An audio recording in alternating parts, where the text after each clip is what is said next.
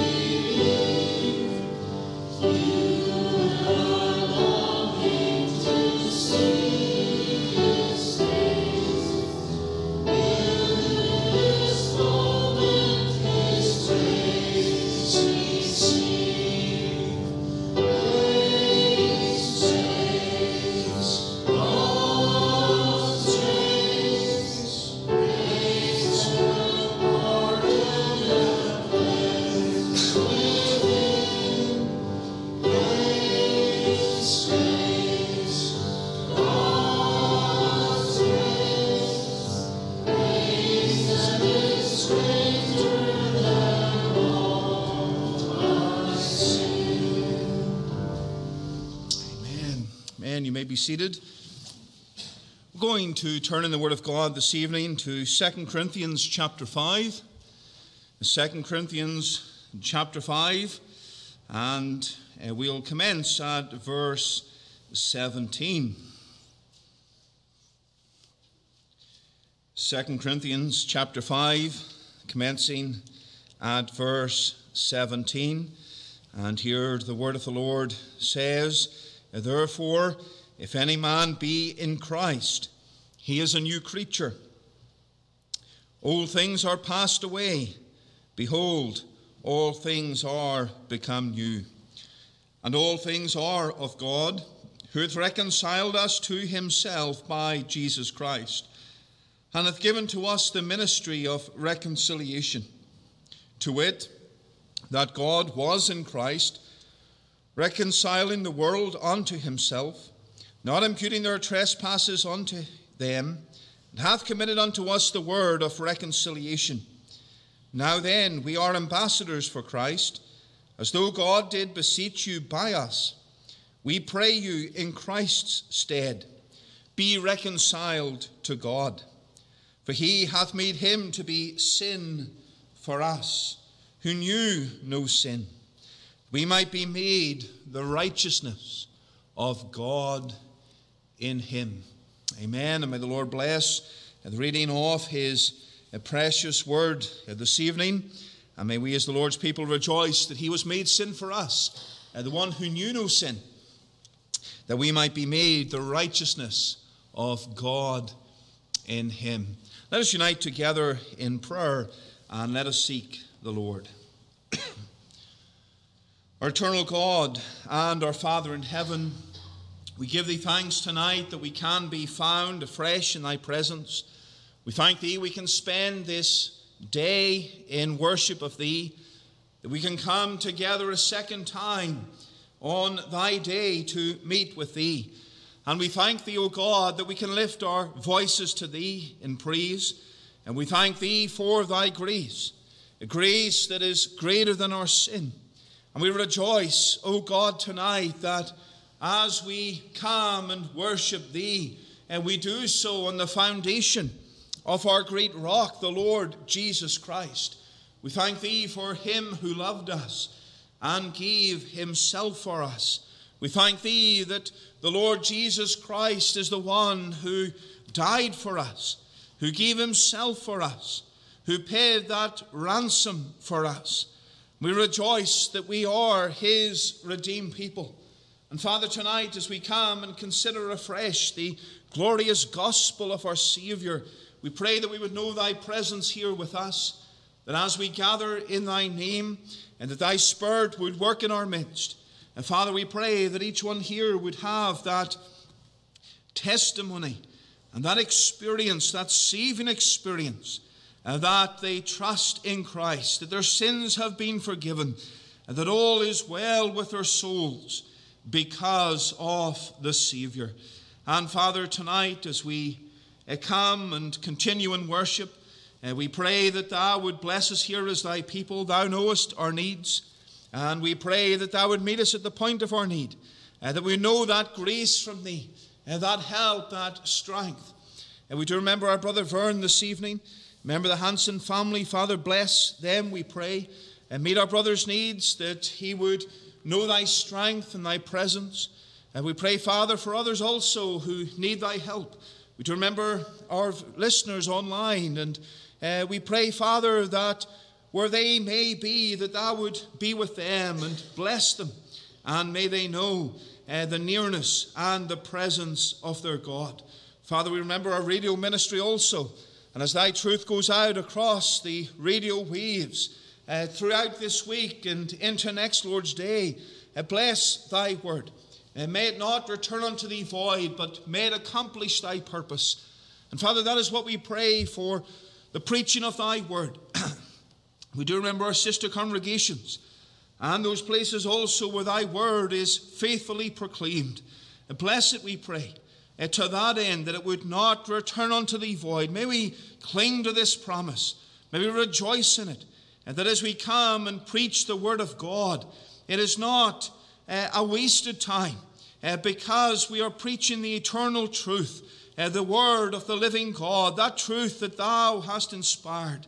Uh, but yet, And we cling to that promise that it will not return unto thee void, but it will accomplish thy purpose. Father, use thy word this night as it is preached even in, in this province. Use thy word tonight. Use thy word for the furtherance of thy kingdom. Use thy word to glorify thy name. Use thy word, O God, to save precious souls. We consider what we uh, looked at this morning regarding uh, prayer and evangelism. And we pray that would give us that desire to evangelize, to reach out with the gospel of Christ, but to pray. And may we be a praying people, praying for our own methods of evangelism, praying, Father, for others who seek to uh, minister to those in need and seek to reach out with the gospel of Christ. We do remember our denomination and our works here in Canada and in America and in Mexico. And we do remember the Dominican Republic and Jamaica and Liberia and the Czech Republic. And Father, these places where we have servants of thine who are faithfully serving thee and holding high uh, the great message of the gospel of Christ. Bless, we pray, meet each need. And Father, may we continue, uh, like the church in the New Testament, having that boldness, that confidence, not only a confidence in the message, uh, but a confidence to preach the message that Jesus Christ alone is the way of salvation. And our Father, we think of this month, and at the end of this month marks another year uh, as we reflect upon the uh, Reformation and what took place there in uh, 1517. We think of Martin Luther who took a stand. Little did he know what would happen because of that stand that he took. We thank thee, Father, that he was instructed in thy truth, that he knew thee, and that he desired to preach the truth of the gospel of Christ. We thank thee for others as well who held fast to that truth that the Lord Jesus Christ is the only way of salvation, the only means by which we can be justified. And we even thank Thee that today we have the freedom to preach such a gospel because it is the true gospel and because Thou didst use uh, these men back in those days. Father, may we be ever mindful of the great history and heritage we have as a church and as a denomination. But we realize that such an heritage cannot save. It cannot change the state of sinners. But yet, as we look at thy word, we see that ye must be born again. And Father, as we think on this theme again, after considering last week how Nicodemus, despite his learning, despite his religion, still needed to hear the message of the gospel, we pray that as we rejoice and thank Thee for a blessed heritage of gospel truth, that those who are outside of Christ would not be relying on these things, but they would be relying upon the Savior, uh, the one who did say to Nicodemus, Ye must be born again. Father, may each of us know within our hearts that great truth, the outworking of that truth, that ye must be born again. May we know the Savior, and may he be central within our lives. Father, bless us as we continue in Thy worship. Meet our needs this night. Give us grace. Speak to us through Thy truth. And Father, glorify Thy name, we pray, for Christ's sake. Amen. Amen. We're going to turn again in our hymnals, the hymn 522. 522, 522. Tis so sweet to trust in Jesus just to take him at his word, just to rest upon his promise, just to know, Thus saith the Lord. 522 will stand as we sing.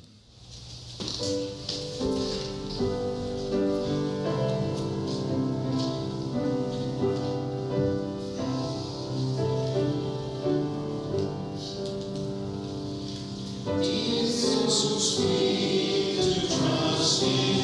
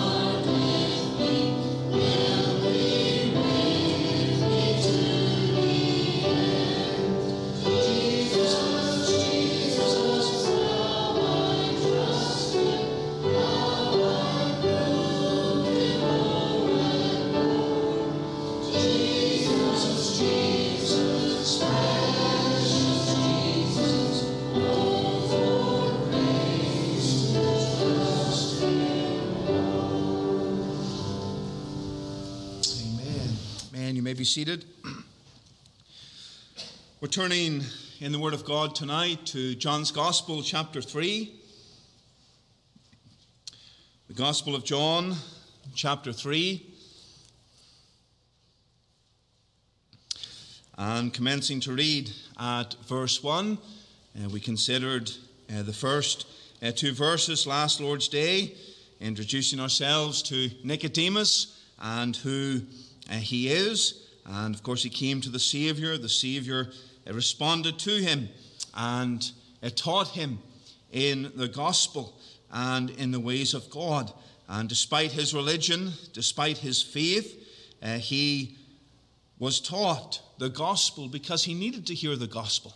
And he needed to know uh, the truth of God that could save his soul. And so uh, the Savior taught him, and we're coming uh, this evening to consider uh, verse 3 and a little further on down this passage as well. Uh, but we'll read from verse 1. And the Word of God says, John's Gospel, uh, chapter 3, verse 1 There was a man of the Pharisees named Nicodemus, a ruler of the Jews. The same came to Jesus by night and said unto him, Rabbi, we know that thou art a teacher come from God. For no man can do these miracles that thou doest, except God be with him. Jesus answered and said unto him, Verily, verily, I say unto thee, except a man be born again, he cannot see the kingdom of God. Nicodemus saith unto him, How can a man be born when he is old? And can he enter the second time into his mother's womb and be born? Jesus answered, Verily, verily, I say unto thee, except a man be born of water and of the Spirit, he cannot enter into the kingdom of God. That which is born of the flesh is flesh, and that which is born of the Spirit is spirit. Marvel not that I said unto thee, Ye must be born again. The wind bloweth where it listeth, and thou hearest the sound thereof but canst not tell whence it cometh and whither it goeth. So is every one that is born of the Spirit. Nicodemus answered and said unto him, How can these things be? And Jesus answered and said unto him, Art thou a master of Israel, and knowest not these things? Verily, verily, I say unto thee, we speak that we do know, and testify that we have seen, and ye receive not our witness. If I have told you earthly things, and ye believe not, how shall ye believe if I tell you of heavenly things? And no man hath ascended up to heaven, but he that came down from heaven, even the Son of Man which is in heaven. Amen. We'll end our reading, verse 13, trusting the Lord will bless it tonight for his name's sake. Amen. Amen. We do extend a word of welcome to each one this evening, to those who are visiting with us, and we especially welcome you and trust you'll feel at home tonight as we gather around the Lord's Word and as we uh, worship Him. Do remember the various meetings uh, through the rest of the week? Uh, tomorrow uh, there is a session and board meeting. As we said uh, this morning, there was a mistake made uh, regarding the times. Uh, I put two times in, and then I thought I should check with the men. And I did check with one man. I didn't get back to the bulletin and forgot all about it and printed it before I realized that I had checked the time. And so uh, the session meeting tomorrow night is at 6:30 p.m. and then the board meeting uh, will follow at 7:30. Uh, so 6:30 and 7:30 and ignore the times that we have in the bulletin. On Wednesday, uh, we have our Bible study and prayer meeting and uh, we meet on Zoom as well. So if you don't have that link, uh, then do speak to us. On Saturday, 8 a.m., we have our men's prayer breakfast. Uh, so do men uh, come along and attend and have a time uh, where we can uh, have a devotion and prayer and fellowship uh, together. Services next Lord's Day are there in the bulletin, the usual times, 9.30 for the Sunday school for children and adults, 10.30 for the morning worship, 5.30 the prayer meeting, and 6 p.m. The evening worship. So do remember those times of worship and do endeavour to come and to meet with us. The Toronto Free Presbyterian Church have an online women's Bible study, and that starts Tuesday, the 31st of October at 4 p.m. Pacific time, and uh, dealing with uh, lessons from the message on the Mount. And if uh, you are interested, there is an email address in the bulletin. You can contact Toronto or you can speak to uh, Susan here and she can pass on those login details for you. Uh, these are all uh, the announcements, the subject to the will of God. And we're going to turn in our hymnals to hymn 267. 267, while our tithes and offerings for the Lord's work are received, there is a fountain filled with blood drawn from Emmanuel's veins. We'll remain seated while our offerings are lifted, please.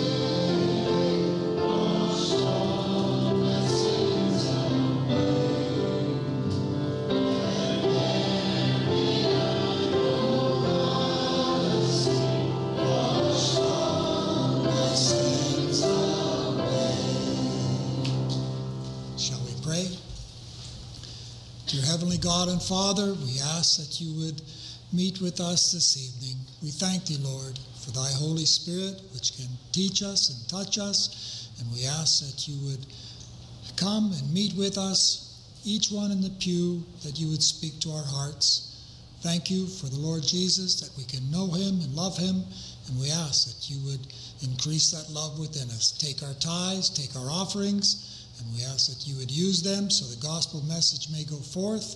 And we also pray that you would bless our pastor, that you would give him the words to speak, that you would give him joy in preaching the gospel news. And we ask that you'd be with each one here, be with us on our way home, that we may rejoice in the knowledge of our Savior. And we ask it in his precious name. Amen.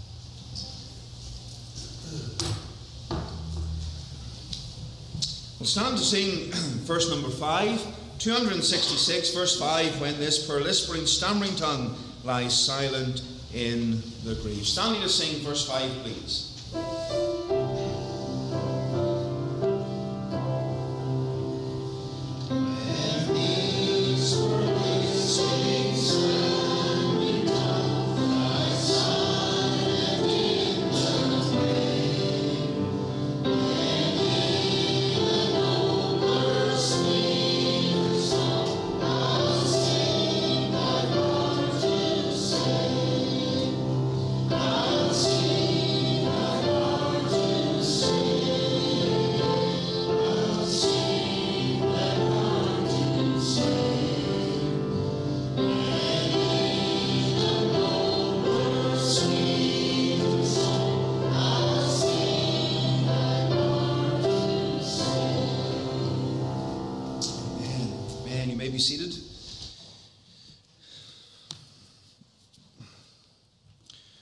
Going to turn again in the Word of God to John's Gospel, chapter 3.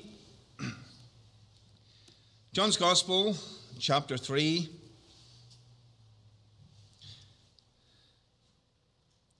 And we'll read uh, verse 3 again. And the Word of God says, Jesus answered and said unto him, Verily, verily, I say unto thee, except a man be born again, he cannot see the kingdom of God. Verily, verily, I say unto thee, except a man be born again, he cannot see the kingdom of God. Amen. May the Lord bless the reading of his word this evening. Let us unite together in prayer and let us seek the blessing of the Lord. Eternal God and Father in heaven, we thank Thee tonight for Thy precious word, and we rejoice in it. And we thank Thee, O God, that we can and look unto Thee. And thou art the only Saviour, and Thou art the only living and true God. And tonight, as we come to consider Thy word afresh, we pray for Thy blessing to be upon us. We pray for Thy grace and Thy help. And Father, we pray for strength, strength physically. We pray for spiritual strength. We pray, O oh God, that Thou would minister to our souls and to our hearts and apply the truth of God, Thy truth, to our hearts. Father, move in hearts, we pray. Move in the hearts of those who do not know Thy Son as their Savior. Redeem them, we pray. Do a work tonight, we ask of thee. Glorify thy name, we pray. For Christ's sake. Amen. Amen.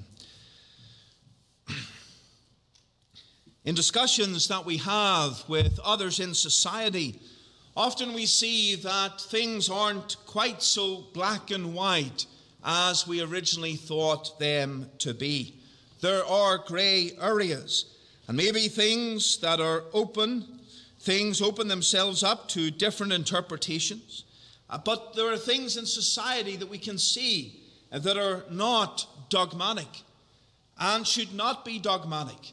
And we should not be dogmatic upon them. However, there are other things within society, on which we are compelled to take a dogmatic position.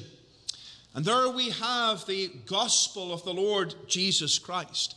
And we cannot afford, as individuals and as the church, to misinterpret that gospel or to misrepresent that gospel.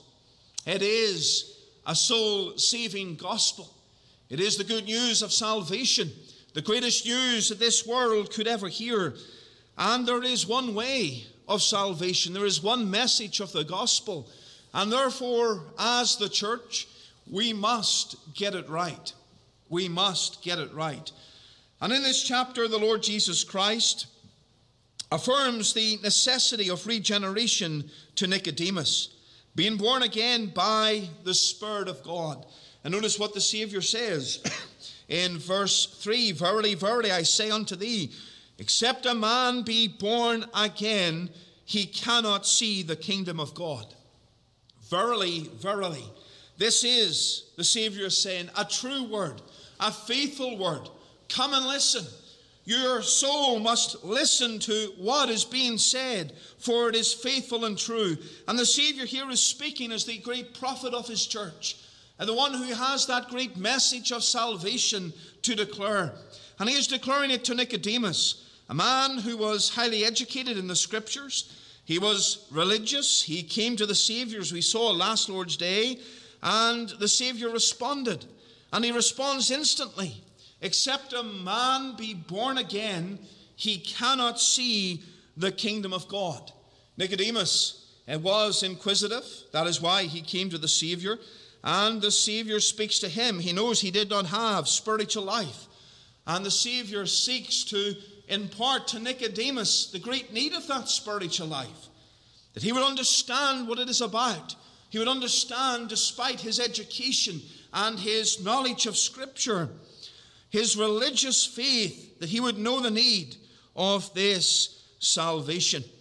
And the Lord Jesus Christ in these verses confronts a problem that is found within the heart of Nicodemus. The same problem that is found in the heart of every man, every woman who has walked upon this earth. The age old problem of sin. And sin must be dealt with in order for man to be reconciled unto God. And the Lord Jesus, here in verse 3, and moving down this passage, emphasizes something of great importance an imperative. An imperative. And what is an imperative? It is something that we must do. If the fire alarm uh, went off this evening and there's a red thing at the back, I assume that's the fire alarm. And if it goes off, I've never heard it, but if it goes off, what am I to instruct you to do? You must get out of here. You must leave and go to the exit. We don't know what may or may not be happening in the building, but when the alarm goes off, we make our way to the exit. Hopefully, not as screaming and running, Eh, but in a calm, collected manner. We leave. We must leave. And so the Savior here is saying to Nicodemus, Except a man be born again, he cannot see the kingdom of God. And in verse 7, he says, Ye must be born again. This is something that must be done. Something that must be done. There are churches today that deny the marvel and the mystery of this new birth. They deny that you must be born again. All will be saved. We don't need to worry about the new birth or the gospel or believing that or living for Christ. Ye must be born again. I interrupted on some occasions church services when I heard these words.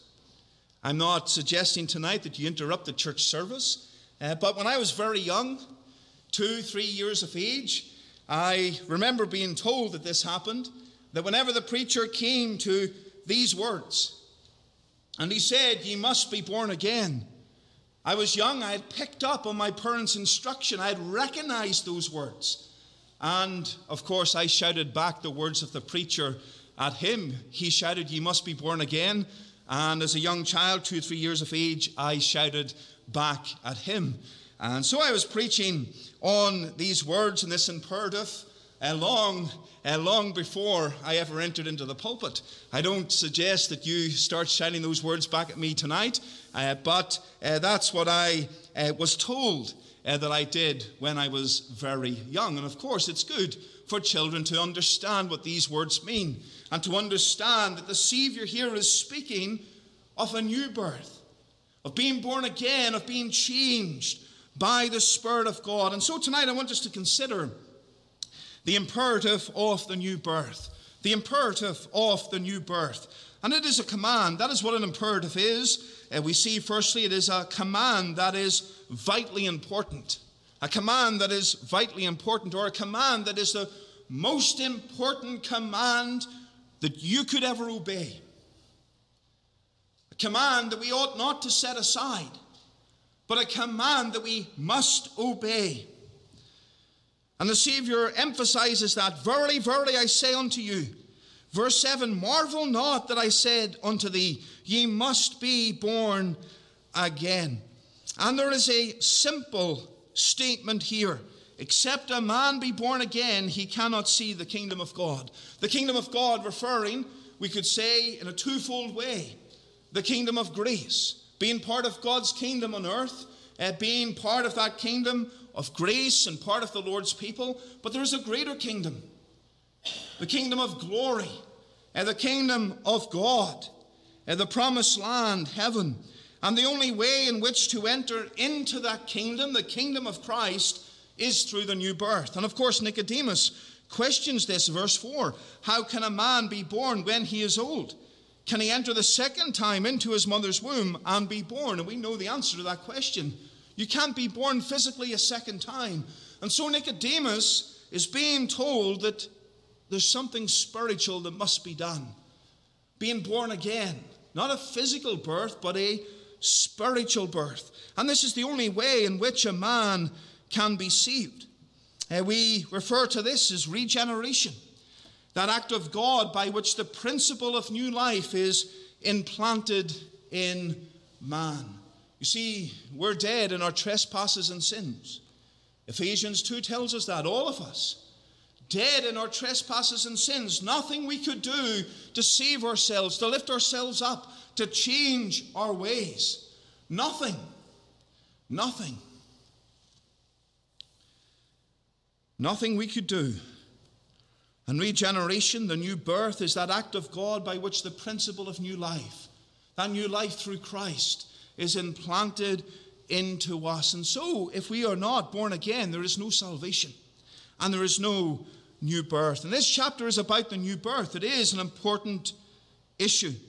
There is much confusion today in Christendom regarding the new birth. Christianity has many opinions on the necessity of the new birth, or as some say and teach, it is not essential at all. It's not something to worry about, but Christ says it. It is important. He teaches this to Nicodemus. He doesn't turn to Nicodemus and say, Your learning is enough, your education is enough, your faith in the Jewish system, your role as a Pharisee and a ruler of the Jews, that's enough. Don't worry. Don't worry about the new birth. Don't worry about your sin. But Christ doesn't say that.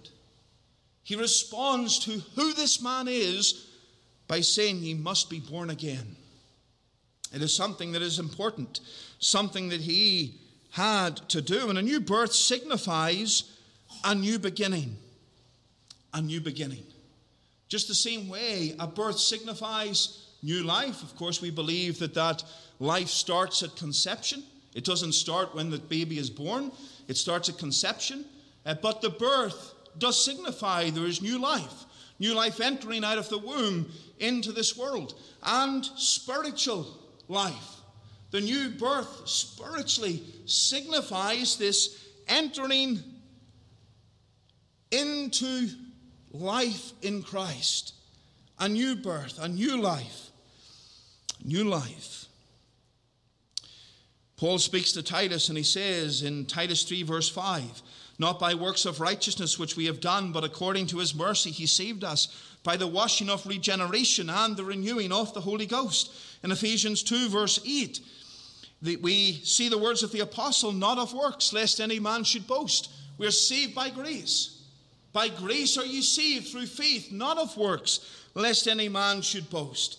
And our salvation, our new birth, is through Christ and through what Christ has done for us. In Ephesians chapter 4, verse 22, Paul says that you put off concerning the former conversation the old man, which is corrupt according to the deceitful lust, and the new man is to be put on. We often think of New Year's resolutions. Well, we can do better. Man can do better. We can do better. We're not going to order that Coke at the restaurant that comes with half a dozen refills. We're going to cut back on that. We're going to cut back on another thing. We're going to do something more. We're going to come to church more. We're going to pray more. How often does that last? Man thinks he can do better. Man makes resolutions all the time. Man thinks he can reform himself. I've talked to individuals, I've heard individuals testify. They were in the depths of sin, they thought they can do better. They don't have to live like this. They can be a better person, and they try, and they fall short time and time again. They turn aside from the sin, and then they relapse again into that sin, and it continues to snowball and affect their life. Man thinks he can do better, but he cannot. Man needs changed by Christ. And the old man must be put off for the new man. We see that in verse 6 that which is born of the flesh is flesh, and that which is born of the Spirit is spirit. 2 Corinthians 5 17 tells us, Therefore, if any man be in Christ, he is a new creature. All things are passed away. Behold, all things are become new. There's new life with Christ. Dear unbeliever, that is the only way you can be saved tonight. To set your sin aside, you can't do that yourself. To know salvation and to know you're saved, you can't do that yourself. It is through Christ. The Savior tells Nicodemus here, ye must be born again. In the book of Ezekiel, the Lord says, A new heart also will I give you, and a new spirit will I put within you. And when an individual is saved and regenerated by the power of God, there is this great change. And this is what the Savior is talking about here. There's a great change, a new birth, a new birth. And this command brings us to the necessity of the new birth, being born again by the Spirit of God. George Swinnock the Puritan said, Except a man let him pretend never so much. Let his performances be never so many. Let his privileges be never so great, and his profession never so glorious. Yet if he be not born again, all these will do him little good, for he can never see the kingdom of God. Talking about Nicodemus, all these things in his life would do him no good because he can never see the kingdom of God. And what of you tonight? What of you tonight? Are you a good person? The RCMP doesn't have a warrant out for your arrest. You can come here in peace knowing they're not going to knock on the door asking if you're here. You know that on the way home you're not going to get a speeding ticket because you keep an eye on that speedometer and you're careful and you know, well, the speed is wrong, but it's also dangerous. It's dangerous for me, it's dangerous for others. When it comes to the stop sign, you're one of the rare people who actually stop. And you obey uh, that rule. Why? Because you're supposed to. It's safety. It's safety. And you desire in your life not to do anybody harm, to help others when you hear of those who are in distress, those who are struggling, those who need help. You're there to meet their needs and to do something for them. You're a good person. But yet, that is not enough for heaven. Because the Savior says to such a good person as this, man Nicodemus, you must be born again. There must be a change. There must be a change. And men can do good despite the depravity and sin in their hearts. Not good according to the righteous standard of God. But if you were in the hospital and there was a nurse who was not a Christian, they're going to help you. They're going to do good. Doesn't, that does not mean that they earn favor with God for being good, because salvation is not by works. But there are those in this world who seek to help others, yet in the sight of God, they're sinners. And those good works are like filthy rags, as the book of Isaiah tells us. Filthy rags in the Hebrew, in the strongest possible sense, disgusting, filthy. Not something you would want to touch or be around. And our good works are like that in the sight of God. They're not good enough, they're filthy. Because we have not been born again. And so there's a great need for you not to rely on your good works, not to rely on keeping the law of the land, not to rely on being a good person, but to rely upon Christ, to obey his command. A command that you must obey, ye must be born again, because only the Savior can change the state of your heart. Ephesians 2 tells us that. Those who were dead in trespasses and sins. And Paul there is speaking those within the church at Ephesus who knew the Savior or knew the gospel, they were before in this world dead. Dead. You quickened by Christ and saved. But before that, they were dead. And there was nothing they could do to earn salvation. But they were quickened. They were resurrected. They were regenerated. They experienced the new birth and how marvelous that is. And when we read in Ephesians 2 the consequences of sin and the life of sin these people were in, we're reading that as a history, a past history of what they were, because they had been changed and regenerated by the power of Christ. They needed to be changed. And tonight, if you know not the Savior, you need to be changed, no matter how good you may be. It is not good enough. And you must turn from sin. You must repent. You must experience this regenerating power of Christ. Because that is the only thing that can change you, and save you, and redeem you from your sin. Notice here, secondly, then, it is a command that cannot be frivolously ignored. Ye must be born again. We cannot just set this command aside or ignore it because, as we've said, it is the most important command in this world. Nicodemus shows a little confusion here. Uh, some would say he's being literal, he's being ludicrous, uh, but he doesn't understand what is being said. He's trying to grasp what the Savior is saying.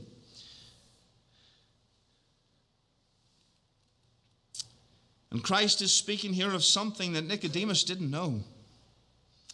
Verse 5 Verily, verily, I say unto thee, except a man be born of water and of the Spirit, he cannot enter into the kingdom of God. There's a great kingdom here. We see the seriousness of Christ's kingdom. That cannot be ignored. Christ is instructing this man. He came to him. He fell short regarding the standard of holiness because he was a sinner. And the Savior was dealing with his soul and telling him, Ye must be born again. Nicodemus, this is something serious. This is something you cannot ignore, you cannot set aside. And the importance of this commandment refers to eternal life and sins forgiven, and we cannot just ignore it. And if you are outside of Christ, you cannot just say, Well, I don't need to listen to this. I don't need to be born again. I don't need to trust in Christ. I don't need to repent of my sin and look to Him. This new birth that the Savior is speaking of here, I don't need it. Because if it is ignored and set aside, what if your soul, because it is the only way? The Savior says, Except a man be born again, he cannot see the kingdom of God. Except you experience the new birth, you cannot see the kingdom of God. It's a serious thing that ought not to be set aside. Yet, how many set aside the gospel? How many hear the great truth of salvation and hear that Christ saves and know they need to be saved, but something holds them back? or they ignore it. And they put it off and put it off and put it off. And as human beings, we like to put things off. We like to put things off. Some things we maybe don't want to consider, some things we don't like, we put it off. But yet the same can be true of salvation. Oh, I don't need it yet. And it's put off. There are things I want to do with my life, and it's put off. But yet we know how tragically and how quickly life can end. This is an imperative that cannot be ignored. Where do you stand before holy God? Do you know the new birth? Have you experienced it? Believer, what do you think of the gospel? What do you think of the Christ who saved you? This is a command that while you may have believed it and cling to it, the need to spread it and evangelize and speak of Christ and his salvation is not to be ignored. We're to declare it. We're to evangelize, as we saw this morning. We're to pray for the work of evangelism. We're to pray that men and women would come to Christ. We're to seek to do that in, uh, in ourselves as we witness and as we seek the Lord. George Swinnock the Puritan said that without regeneration, men and women can never obtain salvation. Therefore, we're to declare it. We're to believe it. We're to declare it. We're not to set it aside. He or she who does not know the second birth will not escape the second death, that great spiritual death. The book of Ezekiel says, Cast away from you, from you all your transgressions whereby ye have transgressed, and make you a new heart and a new spirit. For why will ye die, O house of Israel? A new heart is needed, a new birth. O Unbeliever, why would you die? Why would you die in your sins? because Christ and the new birth is rejected. Something that you need. But I want you to see here as well, thirdly and finally, it is a command that has a marvelous outworking. A command that has a marvelous outworking. The Lord Jesus says in verse 6 That which is born of the flesh is flesh, and that which is born of the Spirit is spirit. Marvel not that I said unto thee, Ye must be born again. The wind bloweth where it listeth, and thou hearest the sound thereof, but canst not tell whence it cometh and whither it goeth. So is every one that is born of the Spirit. And then new birth is worked by the Spirit of God. He is the one who works, as we see here, like the wind. And we see here the mystery of the wind. Where does it come from? What does it do? Where does it go? And the Savior says that so is everyone that is born of the Spirit. There is a mysterious working here of the Spirit of God. And we understand here salvation then is not through us. This work of regeneration is not through us, it is through the marvelous outworking of the Spirit of God. And the Spirit of God, in regenerating a soul, cleanses it like water. The filth is taken away. There is a washing. There is a washing. Oh, we need that washing. And the Spirit of God works in salvation. The Shorter Catechism asks the question how does the Spirit apply to us the redemption purchased by Christ? The Spirit applies to us the redemption purchased by Christ by working faith in us and thereby uniting us to Christ in our effectual calling.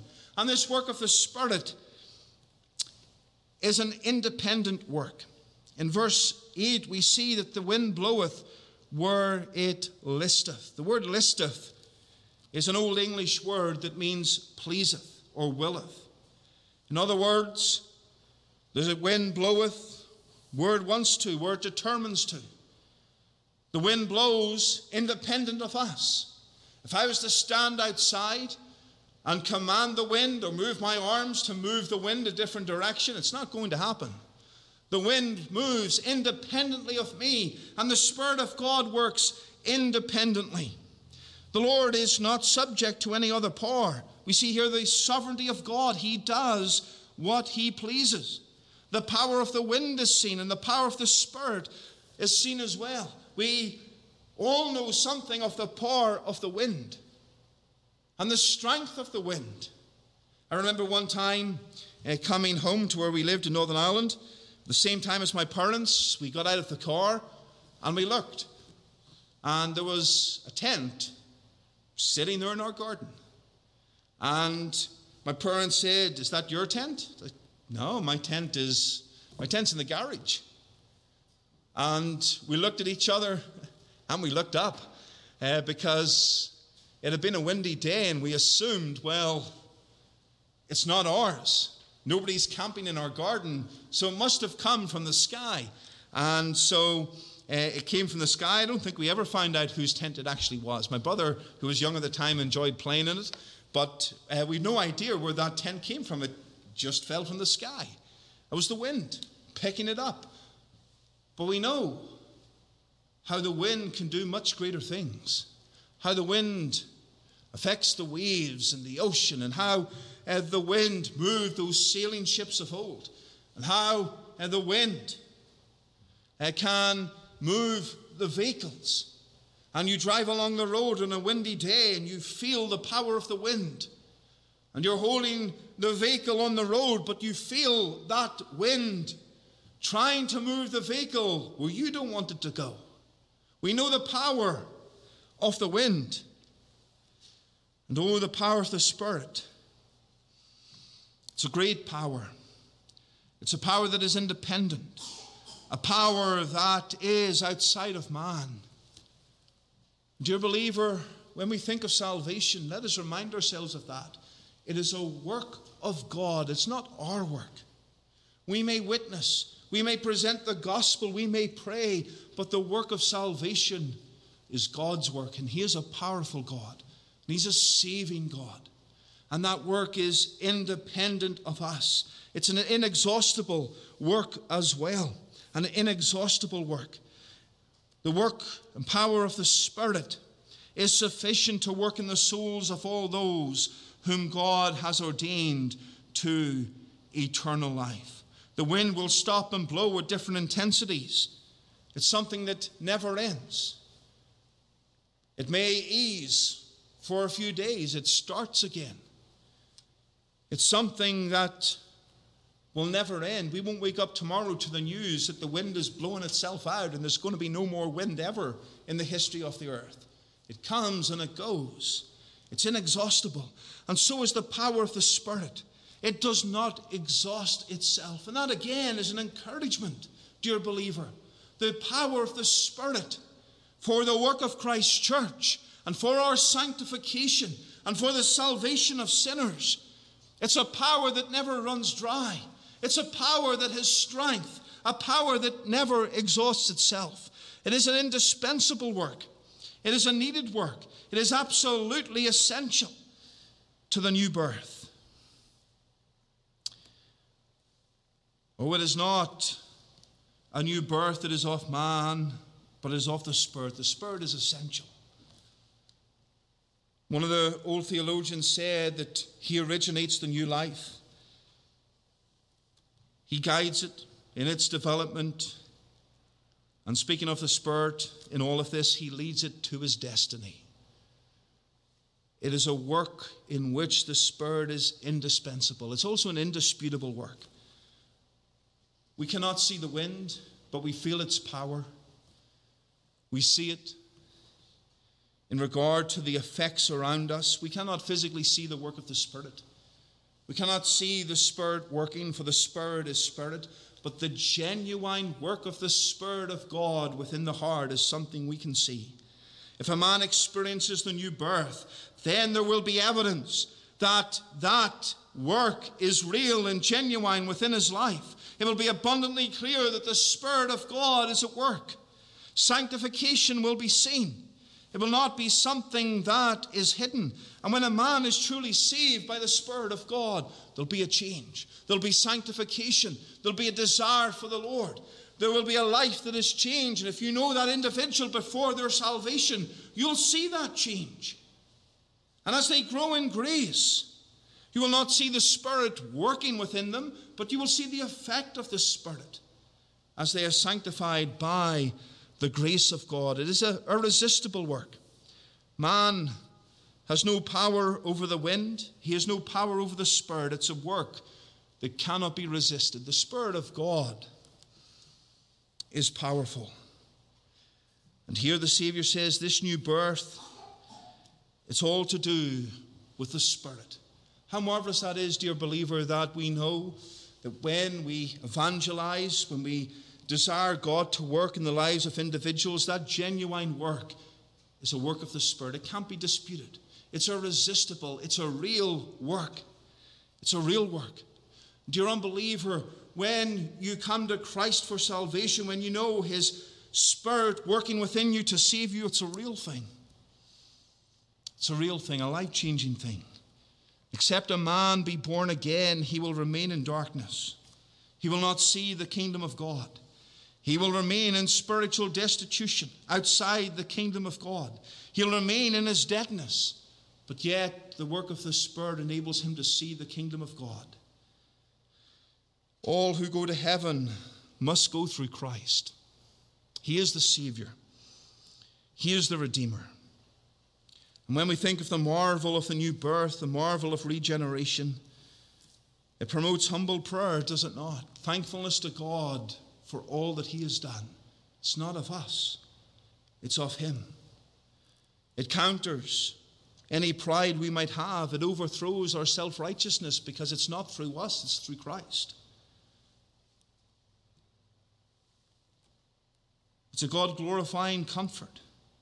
We see the importance of depending upon the Spirit of God and seeking His working within our lives for sanctification. It's an encouragement to good works.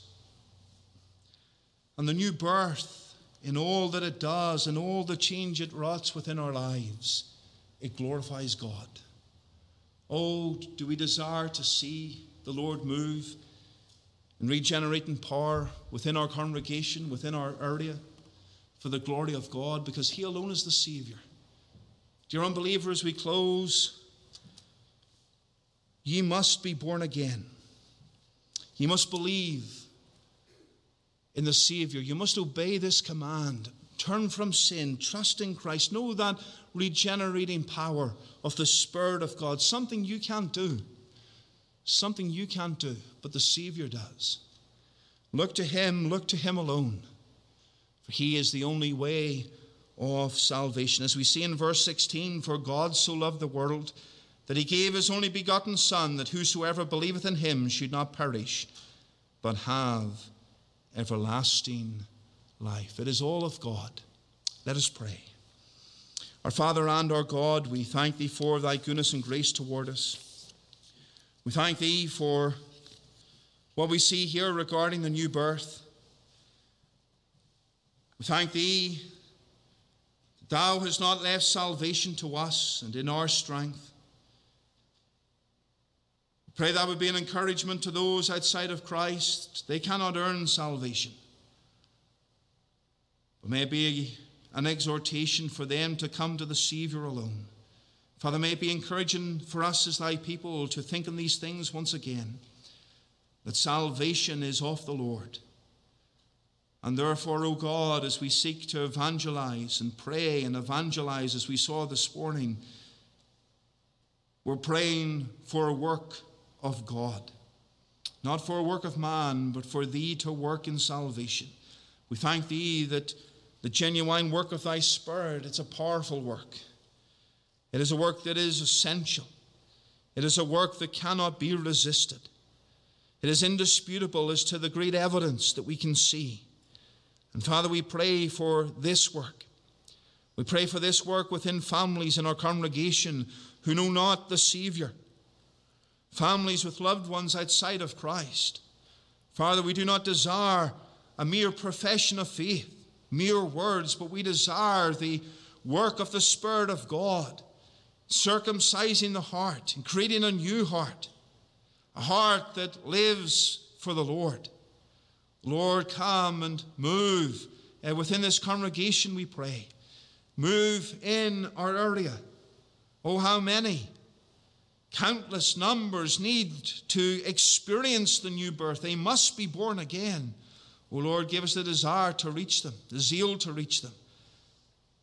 But we pray that that work of grace, that work of thy Spirit would be done in their hearts. Oh, Father, may we rest upon thee. Salvation is of the Lord.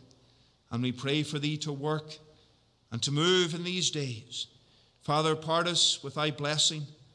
Bring us to our homes in safety. Be with us this week. Give us opportunities to evangelize. Give us that desire to pray and to pray for thy blessing, to pray for all men, to pray for those who are in authority over us, to pray for their souls. Lord, may we glorify thee this week. And may the love of God, our Father, the grace of our Lord Jesus Christ, and the fellowship of God the Holy Spirit rest, remain, and abide with us both now and forevermore. Amen.